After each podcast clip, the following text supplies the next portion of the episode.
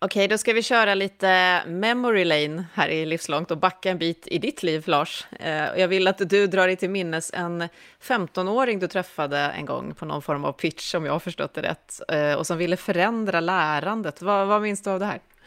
Ja, just det. Ja, det var ju några, några år sedan. Minnet kom till mig för någon, någon vecka sedan här.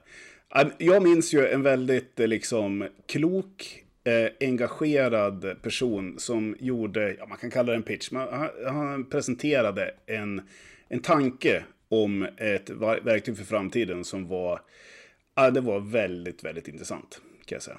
Eh, och eh, det som stack ut faktiskt, jag, jag var då utvecklingsledare i en skolstiftelse i Stockholm och eh, jag hade jag lyssnat på många som presenterade nya idéer, nya appar och grejer som var mycket i ropet då och sådana här saker. Men det som stack ut här, det var att det fanns en väldigt tydlig koppling till forskning. Jag har något vagt minne om att jag tror att den här personen då hade varit, eller var på väg till Cambridge på någon kurs eller något sånt där tror jag. Och hade fått mycket inspiration inför eller under det. Mm, vad tänkte du, vad blir det av det här? Vad tänkte du, vad blir det av den här personen? Eh, jag såg en ljus framtid. Du såg en ljus framtid. Livslångt. En podd om lärande.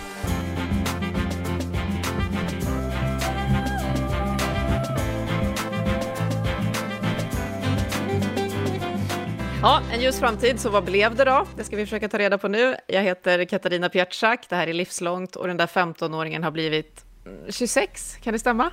Någonting 25. sånt? 25. Varmt välkommen Joel Hellermark, grundare av ett bolag som heter Sanna Labs. Hej! Hej! Hej! Kul att se dig här. Ja, men eh, vad blev det av dig? Vem är du? Ja, men nu är jag vd och grundare av ett bolag som heter Sana Labs där vi fokuserade på att tillämpa AI på mänskligt lärande för att göra det mer individanpassat och jobbar med många av världens största bolag just kring livslångt eh, lärande och driva lärande i deras organisationer. Mm. Du ska få berätta mer om det, men, men vad var det du såg redan som 15-åring? Vad var det som gjorde att du liksom ville in i det här lärandeområdet? Sen eh, 80-talet egentligen så har det varit väldigt, bevi, väldigt mycket bevis för att individanpassat lärande är effektivare. Så Benjamin Bloom publicerade då den första kanske studien kring det här med att eh, de som fick individanpassat lärande presterade två standardavvikelser, det vill säga liksom, topp 2 procent eh, jämfört med de som fick kla eh, traditionell klassrumsundervisning. Ehm, och det här var jag väldigt inspirerad av då och kollade på hur kan man tillämpa AI och eh, ehm, insikter från, från hjärnforskning för att skala upp individanpassat lärande och egentligen ge varje elev en, en eh, individanpassad, eh, ett system för individanpassat lärande i fickan. Um, så det här var nog kanske den, den första pitchen jag gjorde med, med den underliggande tesen. Vad tyckte du själv att du då hade fått med dig redan alltså när du var 15? Vad hade du fått med dig för sorts lärande? För sorts eh, lärande när det kommer till eh, vad jag hade fått för, för insikter kring, kring hur människor lär sig? Ja, jag tänker också att du pratar om individanpassat och sådär. Det verkar som att du ville förändra någonting. Vad var det du saknade redan då? Det var väl en eh, extrem ineffektivitet. Så eh, i genomsnitt glömmer vi 70% av den informationen som vi gick igenom igår. Eh, du sitter i ett klassrum eh, med en superdator i fickan och en lärobok på skrivbordet. Ehm, och ehm, det, det var väl den ineffektiviteten som jag jag tyckte eh, att vi borde adressera. Sen så var jag också förvånad över hur mycket insikter det fanns kring, kring hjärnforskningen som, som inte utnyttjades. Eh, till exempel så finns det det här fenomenet kring spaced repetition. Att om vi påminner på de optimala intervallerna så kan vi komma ihåg eh, i de optimala intervallerna så kan vi komma ihåg information indefinit. Eh, och det utnyttjar vi liksom inte i skolsystemet men det är extremt bevisat och bevisningen går tillbaks till Herman Ebbinghaus som eh, bevisade det här liksom sent eh, 1800-tal. Ehm, och, eh, men ändå trots den bevisningen så har man inte riktigt lyckats skala upp det ehm, så att det används i i, i all undervisning. Um, och uh, ja, det vill jag ändra på. mm, mm. Men är det effektivitet eller lärande som du vill åstadkomma? Alltså du säger att du blev inspirerad. Liksom. Vad är det som driver dig? För det som driver mig kring lärande är, är tesen att lärande är ett metaproblem. Ehm, och det går väl tillbaks till tryckpressen egentligen. Att genom att förbättra lärandet så förbättrar vi i princip allt annat. Ehm, så all innovation, egentligen allt det som vi vill åstadkomma börjar med lärandet. Så alla förbättringar som vi gör i lärandet får kaskadeffekter i alla industrier. Ehm, och då är liksom det jag kanske planerar att dedikera mitt liv till är att försöka eh, förbättra lärandet och min förhoppning är att det i sin tur kommer att ha kaskadeffekter i allt. Och vi ser det i allt ifrån, vi jobbar under pandemin med över 2000 sjukhus kring att effektivisera lärandet och onboardingen där. Min förhoppning är att det i sin tur sen leder till eh, ökad kvalitet av, av vården. Eh, vi jobbar med många av världens största farmabolag kring att utbilda deras forskare kring hur de kan använda data på ett bättre sätt. Jag hoppas att det kan accelerera takten som de kan utveckla nya mediciner. Ehm, I Sverige jobbar vi med SFI. Jag hoppas att om vi kan öka effektiviteten av SFI kan det ha kaskadeffekter och hjälpa folk att integreras i samhället snabbare. Så allt börjar med lärandet och kan vi förbättra det så kan vi förbättra allt annat. Lite som vi resonerar Lars, när vi startar den här podden och lite så, eller? Mm, ja, men det är väl, det, det är väl jättebra inramning av det, nödvändigheten i det, i det livslånga lärandet, tänker jag. Men Joel, kan du eh, berätta lite grann, vad är det, eh, liksom, vad gör Sana Labs? Vad gör eran, eran teknik och era lösningar för någonting? Vad är det den tillför för någonting? Absolut, så vi kan ju ta ett exempel då som är under pandemin. Eh, vi blev kontaktade av många av de största sjukvårdssystemen där de hade enorma utmaningar att, att utbilda sin pers personal och där de behövde göra det, det snabbt. Eh, historiskt sett så låg materialet i videos och pdf-er som var utspridda över olika system och eh, det de hade hade sett var att det var inga två sjuksköterskor som började med samma kunskapsnivå. Vissa visste 60% av materialet, för andra var det helt nytt. Ehm, så det vi gjorde då var att vi tog allt det här materialet som de tidigare hade över flera system i vårt eh, författarverktyg där vi kan skapa utbildningsmaterial. Eh, la vi, la vi in det här ehm, och det som händer i SAN är att det automatiskt eh, taggas upp och det byggs en kunskapsgraf där man kan se eh, vilka frågor och liksom hur Eh, texten och videorna relaterar till varandra. Eh, när en sjuksköterska sen kommer in så börjar de med att eh, göra ett så kallat placement test där vi mäter vad deras existerande kunskapsnivå är. Ehm, baserat på det placement testet då så får de en helt skräddarsydd Eh, läroresa med exakt det materialet som de behöver. Så vissa kunde som sagt 60%, andra, för andra var det helt nytt. Eh, så de fick material som inte var för lätt eller för svårt utan precis det materialet som de, de behövde. När de i sin tur går igenom det här så använder vi eh, det som kallas mastery based learning. Så istället för att man bemästrar liksom 60-70% och så får man ändå gå vidare så får man material tills att man har bemästrat det. Ehm, så att om du svarar fel på tre frågor i, i rad om, kring en viss inställning i respiratorn då vet Sanna vad kunskapsluckan är och lyfter upp den exakta förklaringen för att adressera den kunskapsluckan, ställer en annan fråga efter för att säkerställa att du bemästrade det och sen så går, går vidare. Så lite så, kanske som en liksom one-to-one tutor där hade gjort att introducera eh, konceptet, mäta om du eh, kunde det, eh, om inte introducerar det på ett annat sätt tills att du har bemästrat det. Så resultatet av, av det här blir eh, högre effektivitet, man kan lära sig snabbare för du får precis det materialet du, du behöver. Men också att du kommer ihåg det eh, bättre och att du har eh, bättre bemästring av, av materialet. Och den kombinationen är ganska fascinerande, att man både kan göra det snabbare men, men också att man, man, eh, man lär sig bättre. Du pratade om det optimala intervallet för repetitionens betydelse. Finns det ett svar på det? Vad är det optimala intervallet och hur använder ni det i så fall? Men man kan väl säga generellt att det är när du har 20% sannolikhet att eh, återkalla det. recall. Eh, liksom 20% sannolikhet för, för mm. recall. Eh, och, eh, och eh, det förändras ju då över tid. Så typiskt sett så kan det vara ehm, efter en dag, ehm, efter fyra dagar, eh, efter två veckor, eh, efter ehm, två månader, efter fyra månader. Så att det förändras hela tiden för att vid varje tillfälle som, som du repeterar det så kommer du komma ihåg det, det längre. Men då behöver du bara 5-6 sådana repetitioner om du följer det här intervallet eh, för att, egentligen, eh, för att det ska hamna i långtidsminnet och du ska komma ihåg det in, in, indefinit. Men det här beror ju på vad det är. Så tar du till exempel en svensk som ska lära sig engelska.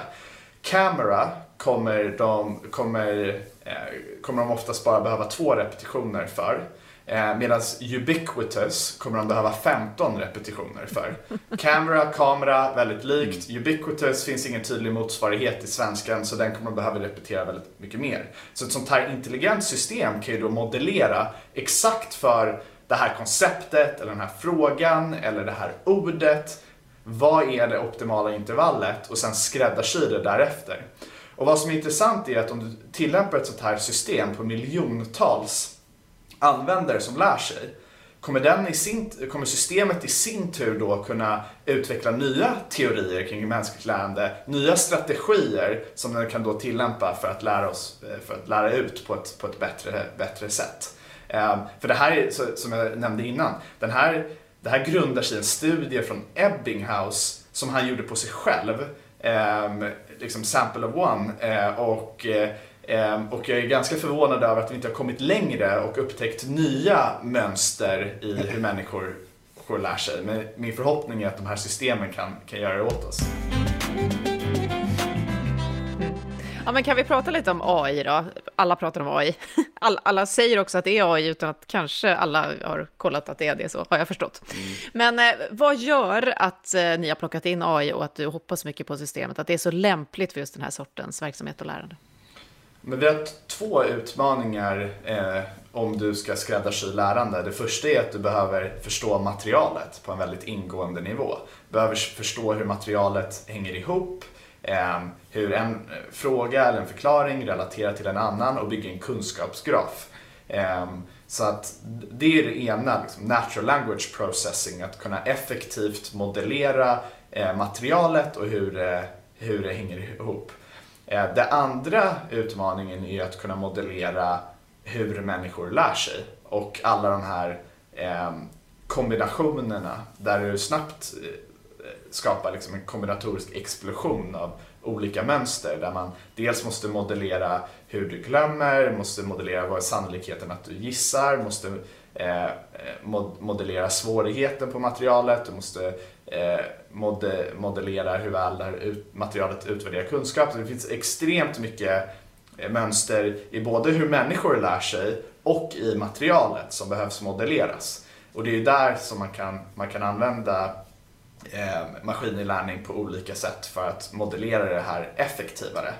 Eh, Medan om du skulle behöva skapa liksom hårdkodade regler, att om Katarina svarar fel på den här då gör, ehm, lyft upp den här förklaringen och sen så om hon i sin tur liksom interagerar med den här frågan på det här sättet, gör X, Y, Z. Då, då skulle det ta oss miljontals år att eh, liksom tagga upp all mänsklig kunskap och uppdatera det hela tiden. Eh, så det är där vi kan få, få, få hjälp utav eh, mm. AI. Ja, Lars, vad tänker du? Vi jobbar ju ändå på ett forskningsinstitut, RISE, eh, och tittar på livslångt lärande och framtiden. Eh, är, är det här den är? Ja, men alltså, eh, jag, kan, jag har ju följt Sana Labs sen jag första gången stötte på Joel. Jag tror inte att vi har träffats efter det, men, men det är en otroligt intressant resa och det du beskriver här Joel, det, det gör ju att det rusar i huvudet på någon som i någon utsträckning jobbar eller tänker mycket om lärande, oavsett tror jag, vad man sysslar med kopplat till det. Och en sån här koppling som jag gärna vill göra, jag kommer ju själv ganska mycket från skolkontexten, jobbar nu mycket med kompetensomställningsfrågor också. Men en sån här tanke som jag har, okej, okay, det du beskriver är ju på många sätt kanske det som varje lärare försöker åstadkomma i klassrummet i någon utsträckning. Hur, hur, hur, skulle, hur kan Sanalabs vara ett verktyg i så att säga, skolmiljön, om vi säger den traditionella skolmiljön?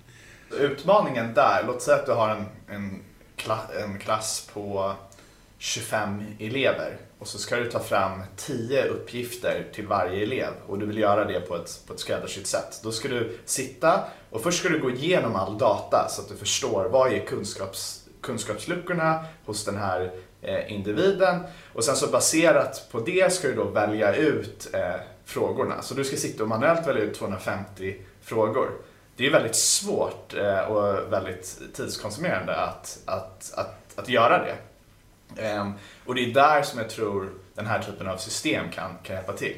Vi jobbar ju mest med kompetensutveckling hos, hos, hos bolag och det mer livslånga lärandet än i, i existerande skolsystemet. Men den här typen av system som kan använda mastery-based learning för att välja ut precis det materialet som, som varje elev behöver eh, tror jag kan vara till enorm hjälp. Men det finns andra eh, utmaningar att, att, att komma över för att implementera det i existerande skolsystemet på ett, på ett bra sätt. Mm. Och då har ni plockat in eh, AI i er del, som du säger, ni jobbar mot omställningen och kompetensförsörjningen och allt det som följer med det. Eh, vad, vad, eller så här, jag måste bara fråga när jag hör dig och när Lars pratade förut om att du redan som 15-åring kopplade till forskning och du refererar till hjärnforskning och så. Du funderade aldrig på att bli forskare. Hur blev du entreprenör inom det här som då håller på mot, mot bolag? Absolut så eh, funderade jag på, på att bli, bli forskare.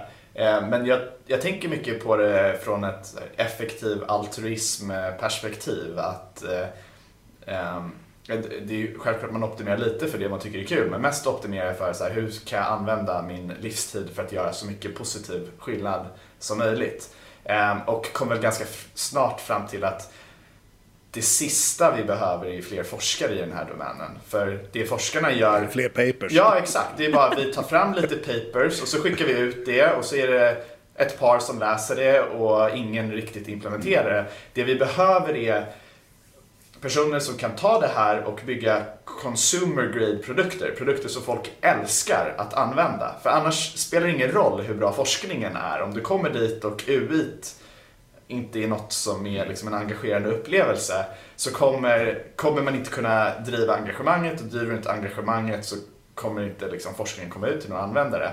Ehm, så det var där jag valde att liksom fokusera min, min, min tid. Men sen så är Sana ett, ett, ett bolag som, som eh, drivs mycket kring, eh, kring forskningen i den här domänen också. Och jag, jag hoppas att vi både kan kan vara ledande i att produktifiera det, men att också driva forskningen över tid i takt med att vi ackumulerar de här datasätten eh, och eh, nya insikter kring hur människor lär sig så, så hoppas jag att vi kan dela med oss av det och att eh, andra produkter också kan, kan, kan implementera det. Mm.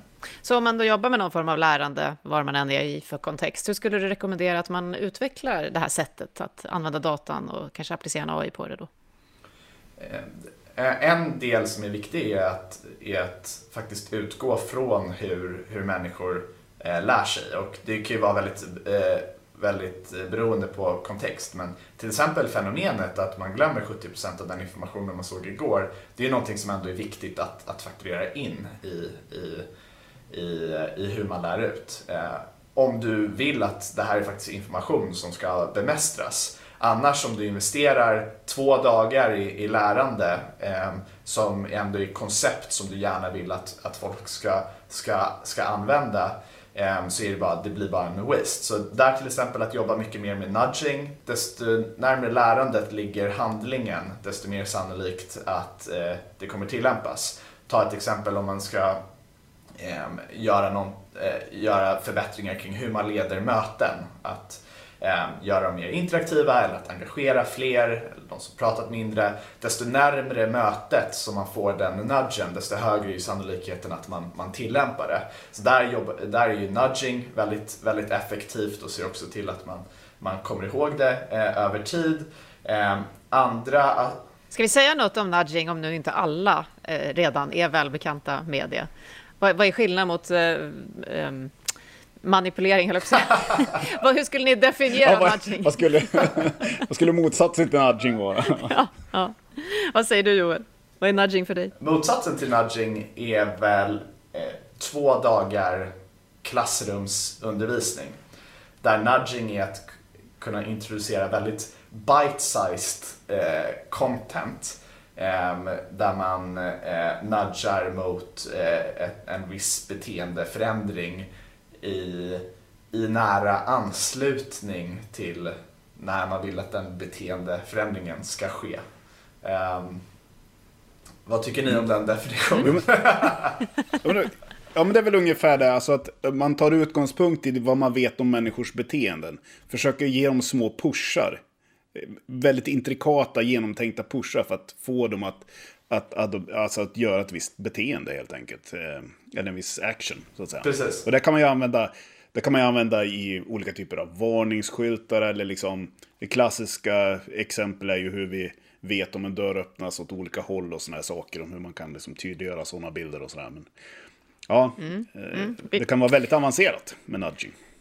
Det har ju varit en väldigt stor diskussion om det de senaste åren, eh, beteendeekonomin och vad vi trodde att vi, hur vi trodde att vi agerade som rationella varelser innan och vad vi behöver för att göra det. Kanske vi kan sammanfatta det kring då. Ehm, ja, det här är ju då lite som eh, Lars säger, det hissnar lite i huvudet när man ser det. Vi har pratat om det förut, att det känns som att stå mitt i ett gap mellan framtiden och dåtiden och där någonstans ska man försöka bidra på något sätt.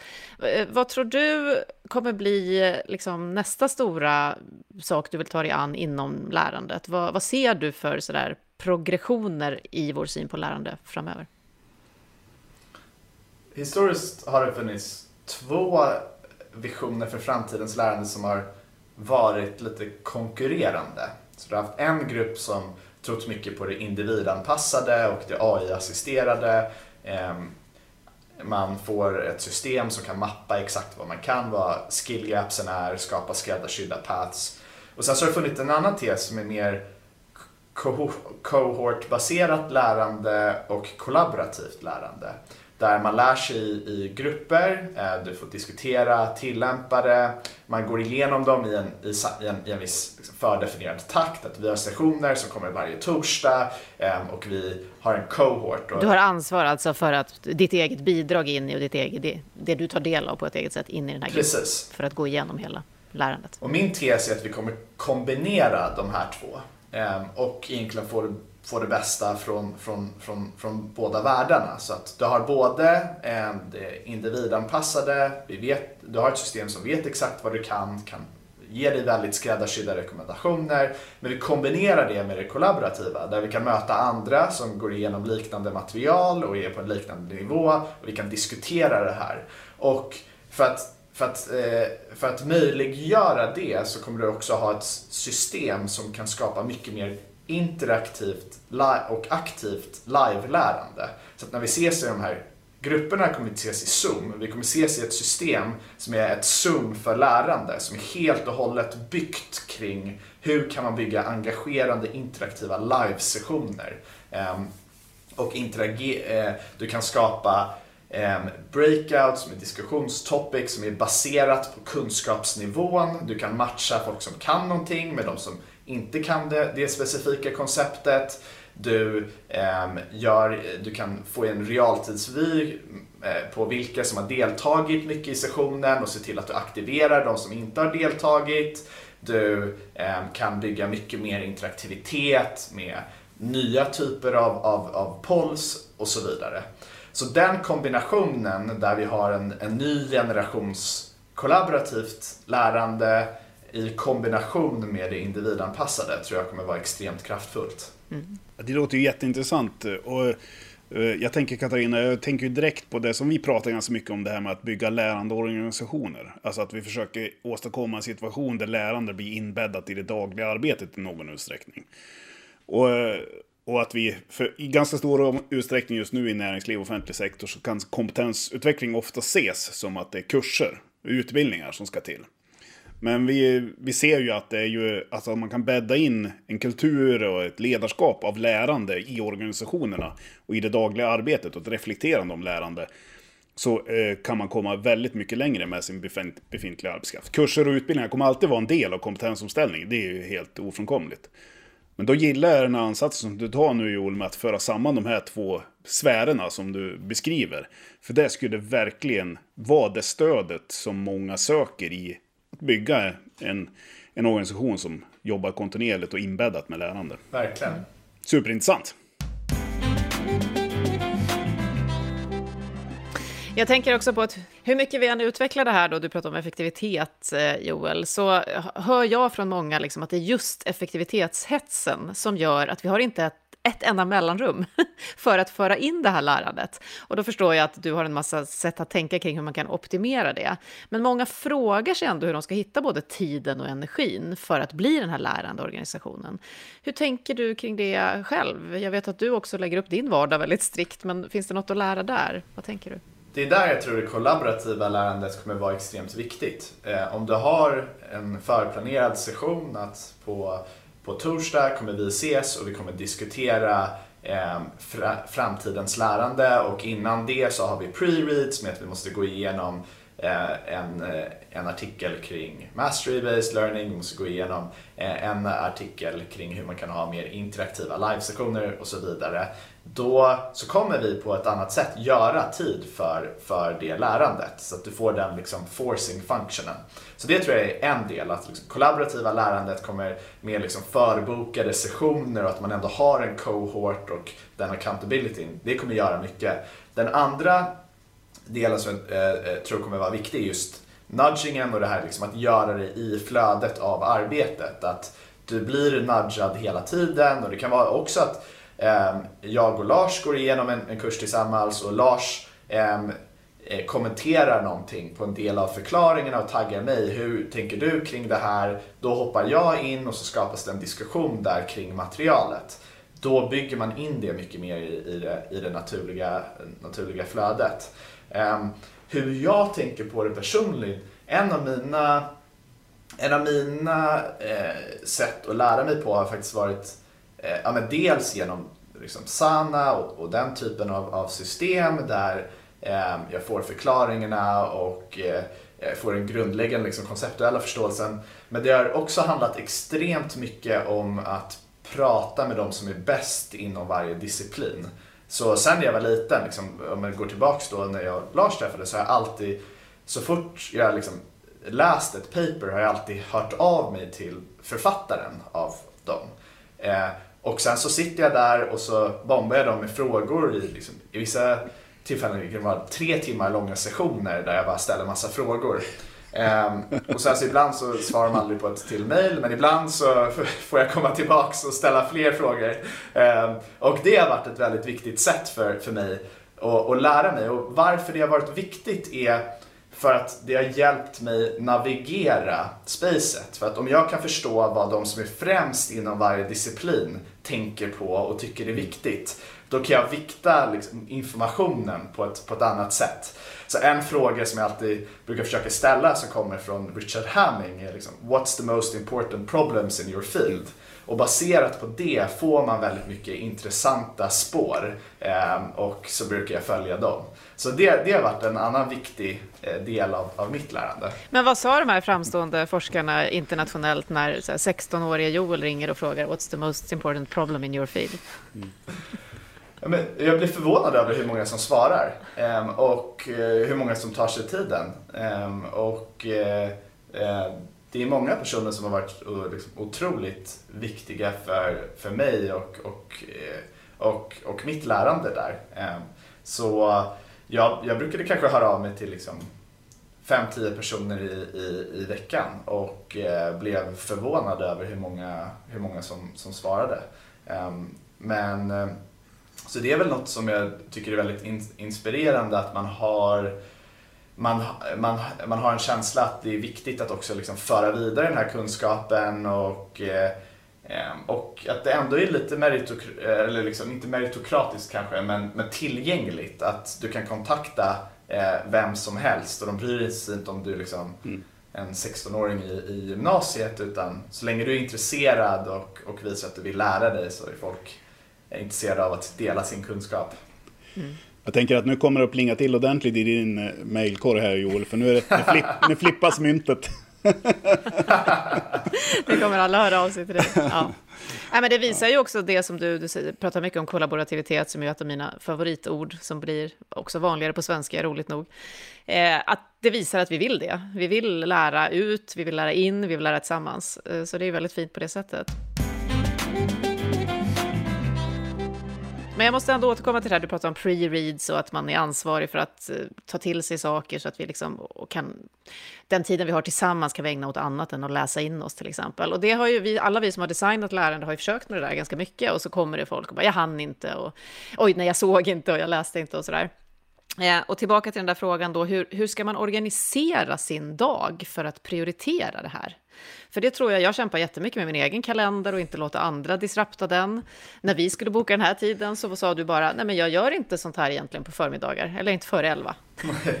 jag, jag bara gör inte det. Och det är så enormt imponerande och inspirerande. Hur tror du att vi behöver tänka för att skapa platsen? Ja, men designa kalendern proaktivt istället för reaktivt. Så något som jag har gjort de senaste två åren är att reverse engineera min kalender. Så jag säger exakt hur jag vill spendera min tid och lägger in det i min kalender. Och sen så därefter så planerar jag den. Och om någon vill ha ett möte innan 12 så tar jag det inte. För då har jag liksom blockat den slotten. Och den slotten är blockad för mer kanske djupare tänkande när man behöver sitta med ett komplicerat problem som tar liksom två timmar plus att tänka igenom.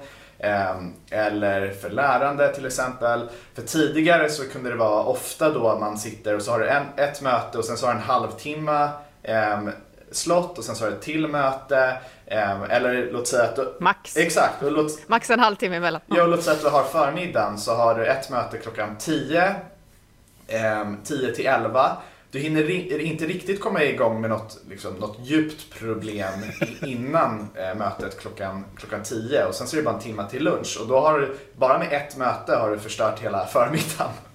eh, eller liksom förstört fokuset hela för, förmiddagen. Eh, och eh, det är väl där jag försökt vara väl, väldigt proaktiv i den tidsallokeringen och jag har också liksom, mappat ut hur mycket vill jag spendera på lärande, hur mycket vill jag spendera på på research, hur mycket tid vill jag spendera i interna möten, hur mycket tid vill jag spendera med externa advisors, hur mycket tid vill jag spendera med våra kunder? Ehm, och sen så ehm, ja, men reverse engineerar jag hela min, min kalender efter det. Istället för att eh, kalendern blir reaktivt bara baserat på hur folk requestar eh, din, din, eh, din tid. Mm. Eh, och då är det väldigt svårt att liksom styra om. Andras behov. Oh my god, Lars, säger jag bara. ja, men jag kommer ihåg Johan Eriksson på Google som vi hade tidigt i, i vår poddserie här. Han, han beskrev lite samma sak, det här med tid och lärande och så vidare. Att det är ju bara en prioritering. Mm. Det är det att du inte prioriterar det mm. eh, som gör att det inte blir gjort. Frågan är vad det säger om oss som då inte gör det eh, alltid. är det oförmåga, är det vana, är det, om vi, vi vill skapa plats för lärande. Mm. Och, och, med vi menar jag nu en ganska bred majoritet människor som kämpar med det här, som vi möter mm. väldigt mycket. Jag tror det är väldigt många som känner att de inte har grepp på sin kalender. Eh, skulle jag säga. Att det är, det är som att det är någon utifrån kommande kraft som, som mördar ens arbetsdagar. Eh, mm. Lite halveffektivt sådär. Eh, så den behöver, jag tror att eh, jag har själv tagit ganska kraftfulla steg de senaste månaderna för att liksom komma lite på rätt sida, vara på väg i fel riktning. Eh, och det är nog någonting som många måste överväga tror jag. Verkligen. Mm. Och vi har ju implementerat det över hela bolaget så det är ingen på Sanna som har möten innan 12 mm. eh, till exempel. Och eh, måndagar så vi jobbar också mycket med liksom bulking, att du har liknande möten efter varandra. Mm. Så alla one-on-ones och interna möten ligger på måndagar. Och då blir det mycket lättare att planera för att då vet jag att jag har mina one-on-ones på måndagar. Då kan jag lägga in en timma prep inför mina, mina mm. one-on-ones. Eh, och då kan jag förbereda mig för alla istället för att de är utspridda och jag hoppar mellan ett, ett kundmöte, ett internt möte och ett annat. Då blir det extremt mycket kontext eh, switching, switching och svår, svårare att, att förbereda. Um, så det är också ett, en roll som, som är viktig för, för bolaget. Att det är svårt att vara en liksom outlier i om alla andra har möten innan 12 men Lars säger strikt att, att du inte har det så, så kommer, kommer det nog vara, vara rätt eh, svårt att hålla över tid. Mm. Ja, den där lärandeorganisationen, det, det jobbar jag ofta med, behöver ju ske i åtminstone områdena beteende, struktur, mindset och kultur samtidigt. Och nu var du på strukturfrågan, för det är verkligen tufft. Det hör vi också många som pratar om, men jag försöker, men det är en stark kraft. Ja, men jag, en sak som jag funderar på var Joel, du, eh, Jag tänker du läser och får syn på mycket och är, är ju insatt på det ämnet på alla håll och kanter tänker jag. Har du fått syn på någonting nyligen? Läst någonting, fått grepp om någonting nytt som har känts särskilt liksom exalterande eller utmanande eller liksom spännande? Kring lärande? Ja. Jag, jag brukar läsa mycket på olika tidshorisonter och eh, det är väl det, om man kollar på bara närmsta året, då är det mycket liksom cohortbaserat och det kollaborativa lärandet. Men kollar man ett, ett par årtionden framöver så är jag imponerad av framstegen som vi gör i liksom Brain Machine Interfaces, BMI, just, just nu. Och, eh, eh, det är alltså kopplingen med att, att, koppla upp oss mot hjärnan egentligen? Eller? Exakt. Så att om mm. du skulle kunna skapa ett externt neuralt nätverk som är direkt kopplat till, till ditt neurala nätverk och på så sätt kunna eh, ladda ner information egentligen direkt in i, i, i hjärnan. Eh, och det, det är i ganska stor utsträckning ett hårdvaruproblem att eh, tror du måste ha en elektrod per 10 miljoner neuroner. Okay.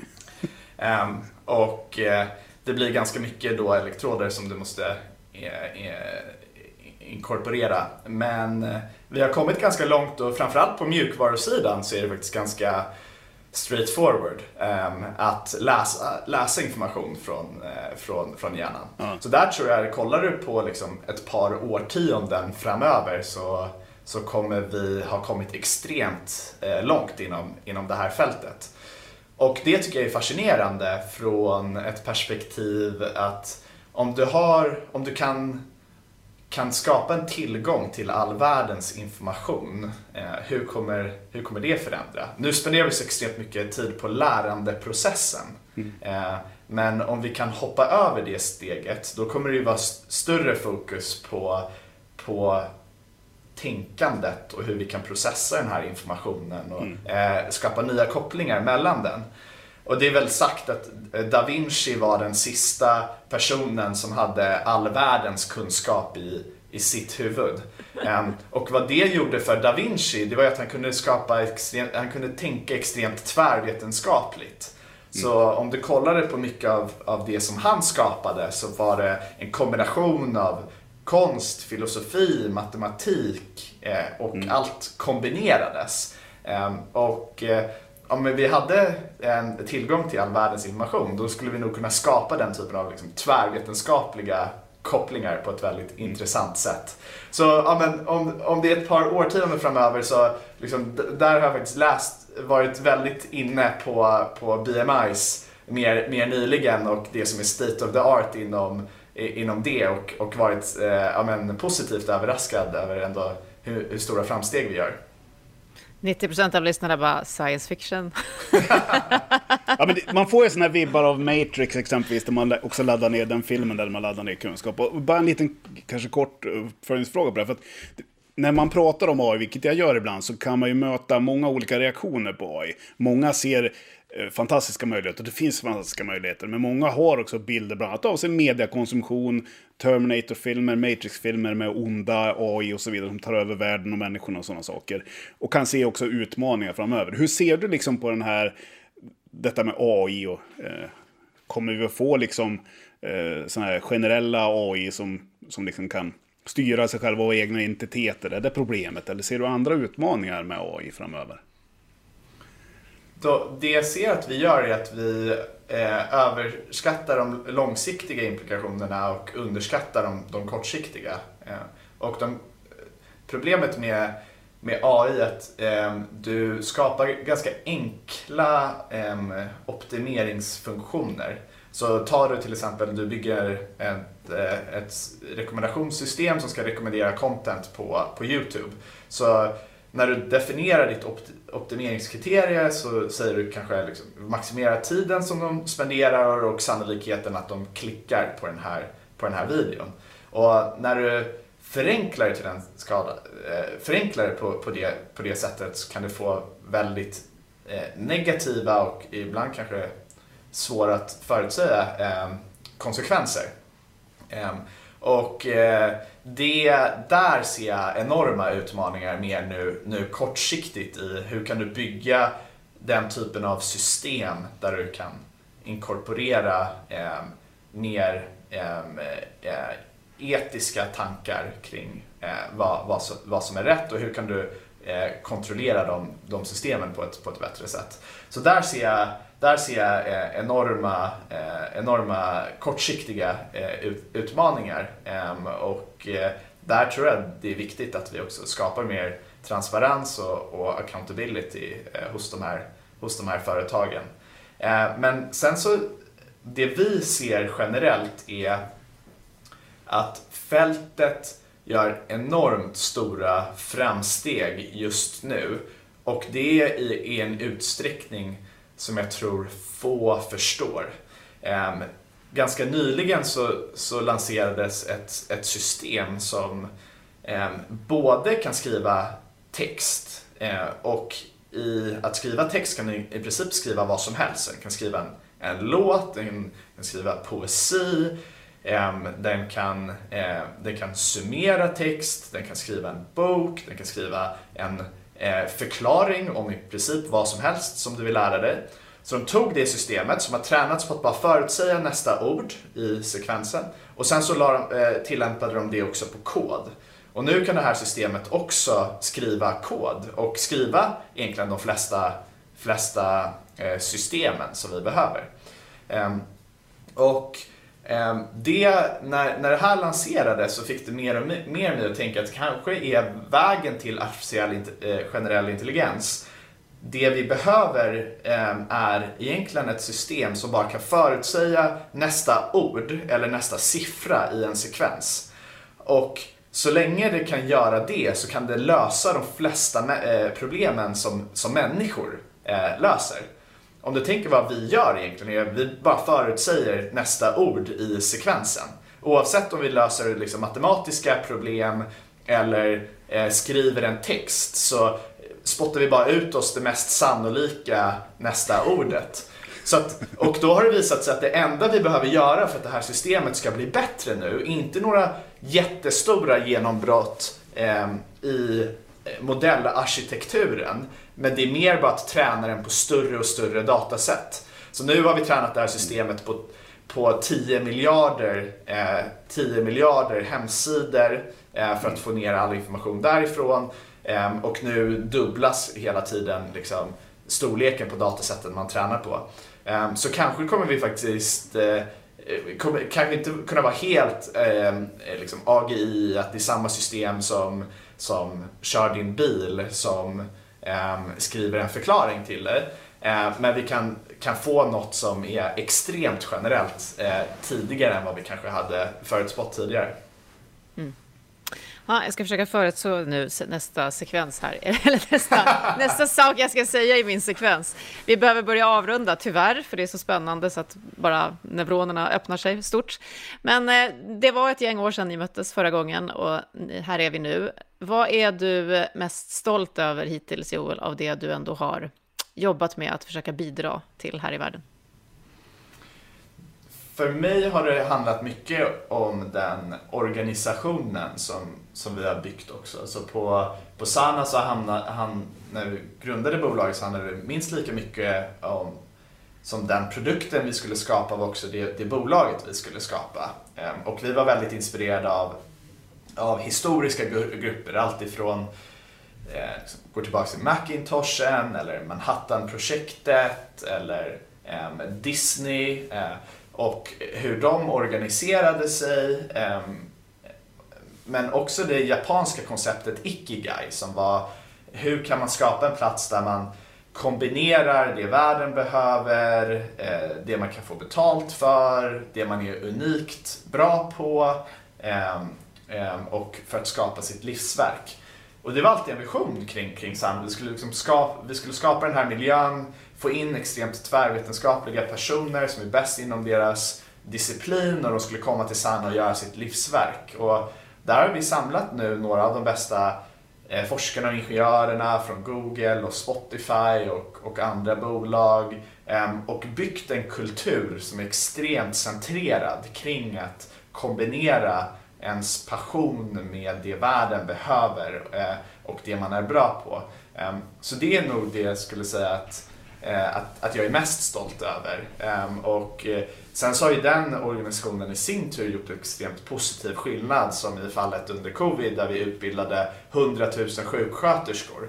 Ehm, ehm, så vi har, vi har, men vi har bara börjat tror jag i den liksom, impacten vi kan göra. Om, om vi kan knäcka något som är i linje med liksom, nästa tryckpress eh, så hoppas jag att vi kan få extremt positiv, göra extremt mycket positiv skillnad.